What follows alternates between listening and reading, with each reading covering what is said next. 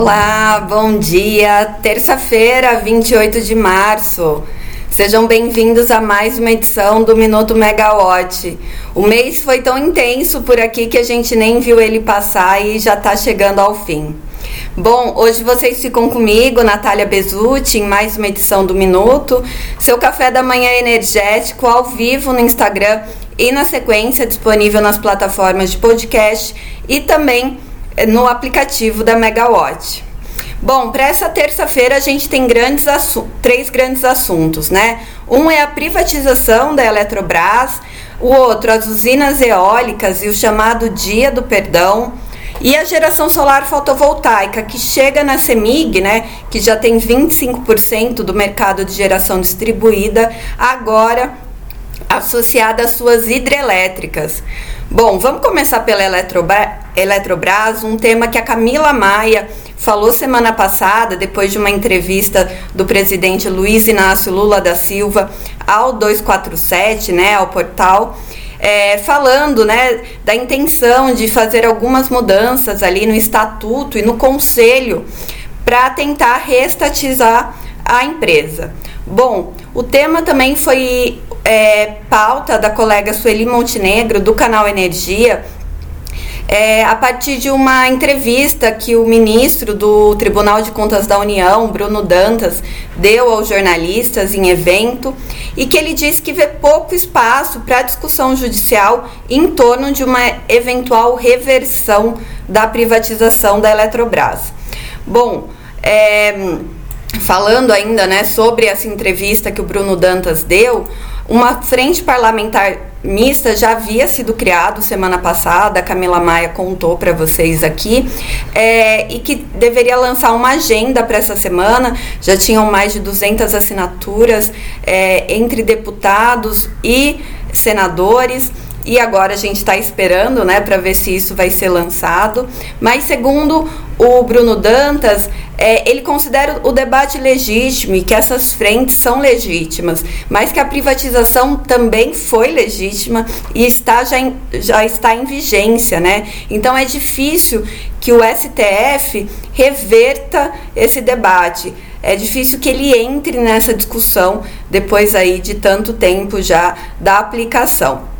Bom, Dantas também disse nessa matéria do canal Energia da Sueli que ele considera válido o questionamento sobre a limitação a 10% do direito de voto nas decisões da empresa, mas que a União só, a União tem 40%, né? Então existe essa discussão também de participação na antiga estatal. Vamos ver como é que o assunto se desdobra nessa semana. Agora também com a, a opinião, né, com a colocação de um ministro do Tribunal de Contas da União. Na parte das eólicas, o, ontem né, teve o Fórum Econômico, da, o Encontro de Negócios, desculpa, da Associação Brasileira de Energia Eólica, a Beólica, é, e a gente teve a oportunidade de explorar, a Camila mais explorou, uma coisa que a gente vem monitorando desde o fim do ano passado, que é o chamado Dia do Perdão. É, segundo a, o que a gente vinha monitorando, né, três grandes empresas do setor eólico vinham solicitando em reuniões né, que acontecem mensalmente na associação, reivindicando esse dia do perdão. E o que é esse dia do perdão? É uma solução para resolver o caso das usinas é, que é, conseguiram outorga naquela chamada corrida do ouro, mas que não têm acesso à rede de transmissão. Então, a a Beólica vai propor à ANEL, já tem uma reunião marcada para o início de abril, com o diretor-geral da agência, o Sandoval Feitosa, para apresentar essa proposta de Dia do Perdão, que seria liberar espaço, né? É, seria a devolução de 7 gigawatts de outorgas em projetos que não vão entrar em operação. Segundo entrevista que a Elbia Ganum, presidente da Beólica, deu para Camila Maia, é, muito desse espaço que precisa ser liberado veio por conta da corrida do ouro, né, a conhecida corrida do ouro, é, que era quando os projetos correram para conseguir a, a outorga dentro daquele prazo que manteria o desconto de 50% no fio. Bom, É, no entanto, enquanto muitos empreendedores não vão conseguir colocar esse projeto de pé, outros empreendedores vão conseguir, mas não tem o contrato de uso do sistema de transmissão, a CUSH, e por isso é, essa proposta limparia esse espaço, esses 7 gigawatts, e permitiria então que, que os, os empreendedores não fossem é, prejudicados. A lógica desse dia do perdão vai seguir o leilão de descontratação que aconteceu lá em 2018, quando diversos projetos devolveram os contratos. Tudo explicadinho, tá lá na Megawatt, ah, tem uma matéria completa da Camila Maia. E também tem outra matéria que fala de um outro pleito da Beólica, que na verdade é uma proposta, um pacote de política industrial energética que vai ser entregar, entregue ao governo federal para estimular a energia eólica no país por conta da falta de demanda, né? A gente vê que os leilões de energia não estão acontecendo e quando acontecem os leilões de energia nova, né? E quando eles acontecem, eles têm uma baixa demanda e também é, para incentivar esses projetos, mesmo com, o preço da energia é, baixo no médio e longo prazo.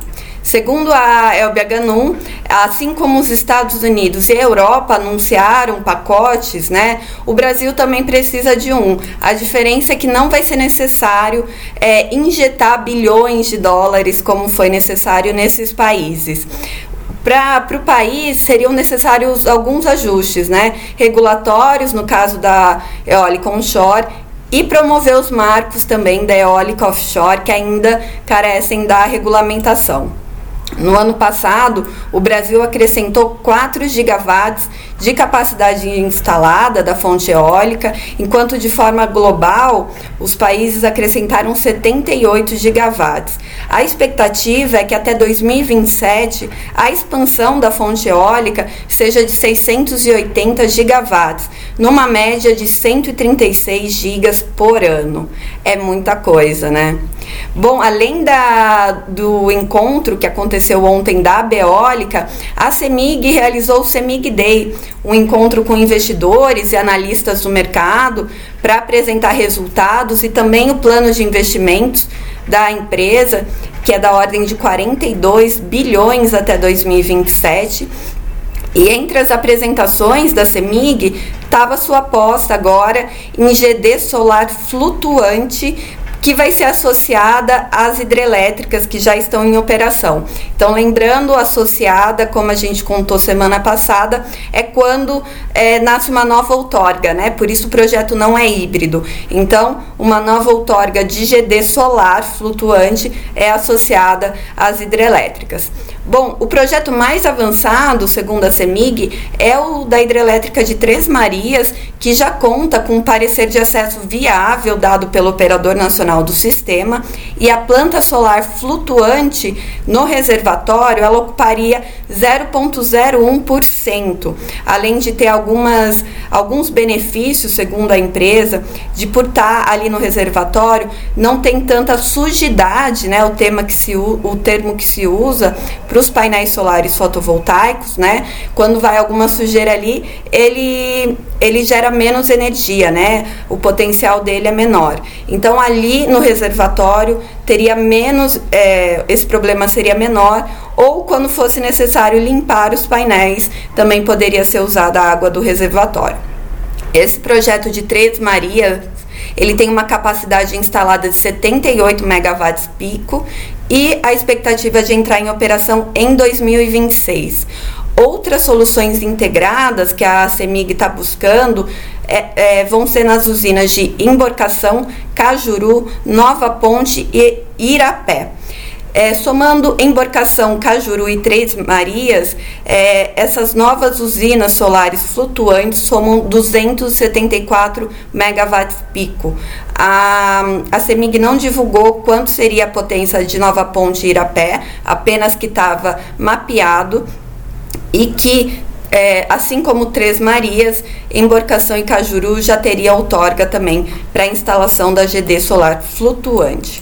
Bom, o portfólio atual de investimentos em geração da CEMIG até 2023 alcança 16 gigawatts de capacidade instalada, e aí eu separei como destaque entre 2025 e 2026 que os investimentos é, estarão focados em geração distribuída e geração distribuída flutuante entre 2026 e 2028 em eólico onshore e a partir de 2000, 2033 a empresa considera 4,5 gigawatts em projetos eólicos offshore. Bom, segundo Tadeu Carneiro da Silva, que é o diretor da CEMIG Geração e Transmissão, a geração distribuída nos reservatórios é, não traz aumento do custe. Esse que a gente estava falando ali em cima para falar do dia do perdão, né? No contrato de uso do sistema de transmissão. Por quê? Porque ele aproveita a complementariedade. É, é necessário é, realizar alguns, a, algumas ampliações, né? Tanto na transmissão quanto nas subestações, mas eles usam um contrato só, uma linha só para é, transmitir essa energia. Ainda segundo o diretor, sem ter que pagar por um novo custe, é, essas usinas elas conseguem se aproximar muito de outro tema que a gente falou, a corrida do ouro. É, acaba sendo semelhante a, a, como se elas tivessem aquele desconto no fio de 50%. Então, é, essas são as vantagens dessas usinas solares, né? além, além de mais energia, complementariedade, também é, a tecnologia é um pouco mais cara, mas também existe essa questão de não pagar a mais um, pelo uso do sistema de transmissão. Ontem a CEMIG, né, como eu falei, ela anunciou esse plano de investimentos, mas também uma coisa que ficou muito clara na apresentação é que agora ela quer seguir sozinha e focada em Minas Gerais. O plano estratégico dela considera o, o lema, né, focar em Minas e vencer. Então, ela prevê esses investimentos de 42 bilhões. A comercialização, ela não quer mais comercializar de outras usinas, de outros empreendedores, vai ser feita pela empresa e a partir de suas usinas. E, além disso, ela pretende é, disputar os leilões de geração e transmissão sem parceiros e desde que os projetos estejam em Minas Gerais ou muito próximo, como disse o diretor-presidente. Bom, vamos falar de agenda, já estamos chegando nela. Daqui a pouco, se já começou, Camila, o Poli, me deem um toque aqui. A reunião da ANEL. Hoje, o principal tema é a proposta de consulta para discutir a revisão tarifária periódica da Enel São Paulo e seus é, respectivos é, índices de qualidade de fornecimento, né, de duração e de frequência. Hoje à noite saem os balanços da Renova Energia e da Light. Vamos, o balanço da Light é muito aguardado, né? É, a empresa ela possui dívidas superiores a 8 bilhões, além do alto índice né, dos gatos e a dificuldade da distribuidora de é, operacionalizar isso por conta da criminalidade. Há, uma, há um rumor no mercado de que a empresa passe por recuperação judicial, apesar da distribuidora não confirmar isso, né, não dizer isso, mas é, até em fevereiro, três agências de risco rebaixaram a nota de crédito da, da distribuidora. E também é muito por conta tanto da, da questão dos gatos e condição de dívidas que a empresa tem, é, muito próximas do vencimento, como por relação ao caso da Americanas. É, em 2020, o Carlos Alberto Sucupira, Sicupira, que é um dos sócios da gestora 3G Capital, é, ele, ele acabou adquirindo uma participação relevante na Light, de mais de 5%, o que é, passou a deter 10% de participação da Light. Só que o Carlos Alberto Sicupira, ele também é, é um dos sócios da 3G Capital, que é a empresa controladora do Grupo Americanas. Então, com tudo isso que aconteceu, o rumor no mercado, as questões de inadimplência, dívidas, e a expectativa de uma recuperação judicial fazem com que o balanço da Light seja muito aguardado hoje. Bom, a Camila Maia amanhã está no Rio de Janeiro para acompanhar o evento da agenda setorial e vocês vão ficar de novo comigo por aqui para a gente falar um pouco mais sobre os temas, os participantes do evento, explicar um pouco mais. Por hoje é só, obrigada e até uma próxima. Tchau, tchau, boa terça.